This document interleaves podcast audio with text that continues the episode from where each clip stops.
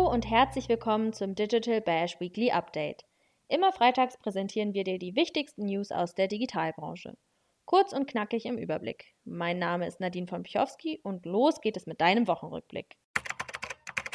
Gestartet ist diese Woche mit einer erfreulichen Nachricht für Android-User.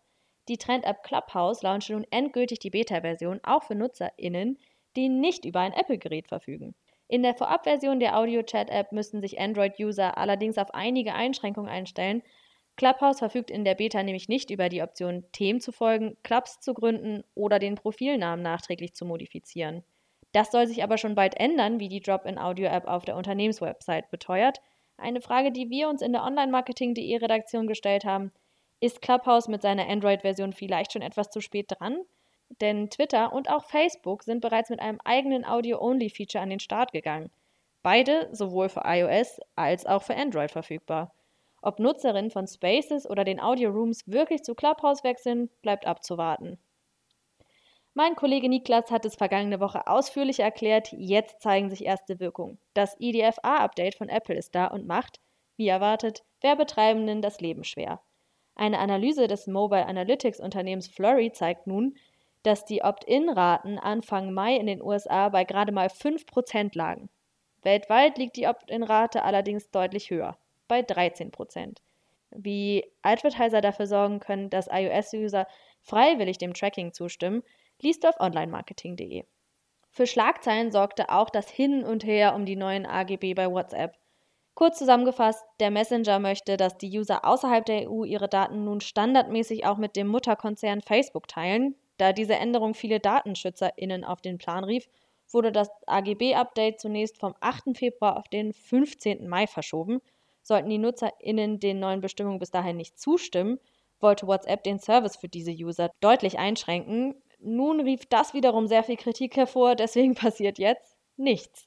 User, die den neuen AGB nicht zustimmen, sollen zwar permanent daran erinnert werden, dies zu tun, können aber auch über den 15. Mai hinaus ganz normal weiter über WhatsApp chatten. Shorts oder TikTok? Für viele Creator dürfte die Entscheidung klar für TikTok ausfallen. Noch. Denn YouTube will das eigene Kurzvideoformat jetzt mit dem sogenannten Shorts Fund pushen. Ganze 100 Millionen US-Dollar nimmt YouTube dafür in die Hand. Creator, die erfolgreiche Shorts posten, sollen aus dem Fund für originären Content, Views und Engagement bezahlt werden. Ob Shorts damit zur ernsthaften Konkurrenz für TikTok werden, bleibt fraglich. Vor allen Dingen, weil die Trend-App ebenfalls Neuigkeiten für User und Creator hatte. TikTok führt erste Tests für das In-App-Shopping durch. Die Kurzvideo-App arbeitet hierfür mit verschiedenen Brands, unter anderem dem Streetwear-Label Hype zusammen. Die Unternehmen haben die Möglichkeit, direkt auf ihrer TikTok-Seite Produkte anzubieten und zu verkaufen. Wir denken, sobald das In-App-Shopping-Feature auf TikTok umfassend gelauncht ist, hat die Plattform das Potenzial, auch im Bereich E-Commerce zur echten Konkurrenz für Facebook zu werden.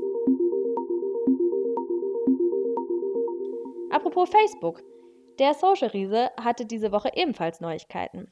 Denn die Plattform verkündete via Twitter, dass ab sofort ein neues Feature ausgerollt wird, das sogenanntes Informed Sharing fördern soll. Was dahinter steckt, NutzerInnen, die einen geposteten Artikel teilen möchten, ohne diesen vorher geöffnet zu haben, wird ab sofort ein Pop-up angezeigt, das sie fragt, ob sie diesen Artikel wirklich teilen möchten, ohne den Inhalt zu kennen. Aber Moment mal, das kommt uns doch irgendwie bekannt vor. Twitter führte ein derartiges Feature bereits im September 2020 ein. Anders als bei den Clubhouse, TikTok und Snapchat-Kopien von Facebook könnte man diesen Feature-Klon eher positiv bewerten.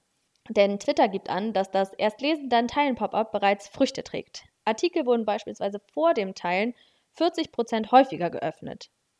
Bleibt nur zu hoffen, dass das Feature bei Facebook ähnliche Effekte erzielt, denn trotz aller Bemühungen ist Facebook immer noch die Nummer 1 Quelle für Desinformation. Das gilt nicht nur für Inhalte, die in extremistischen Gruppen geteilt werden, sondern auch ganz aktuell für Fake News über die Corona-Pandemie und die damit verbundenen Impfungen. So kursiert beispielsweise immer noch der Verschwörungsmythos, dass der Ausbau des 5G-Netz verantwortlich für die Ausbreitung von Covid-19 wäre. Unseriöse Quellen, die derartiges behaupten, können über Facebook rasend schnell eine Masse an Menschen erreichen. Der Grund dafür ist häufig das unreflektierte Teilen solcher hanebüchenden Inhalte. Da scheint das neue Feature von Facebook wie gerufen zu kommen, um die User ein wenig mehr dafür zu sensibilisieren, Artikel auch wirklich zu lesen, bevor auf den Share-Button geklickt wird. Das war's für diese Woche. Mein Name ist Nadine von Pichowski und ich freue mich, wenn du nächste Woche wieder mit dabei bist. Besuch uns auch auf Instagram, Facebook, Twitter oder LinkedIn. Und wenn du Anregungen oder Feedback für uns hast, schreib uns gerne an redaktion.onlinemarketing.de. Tschüss und bis nächste Woche.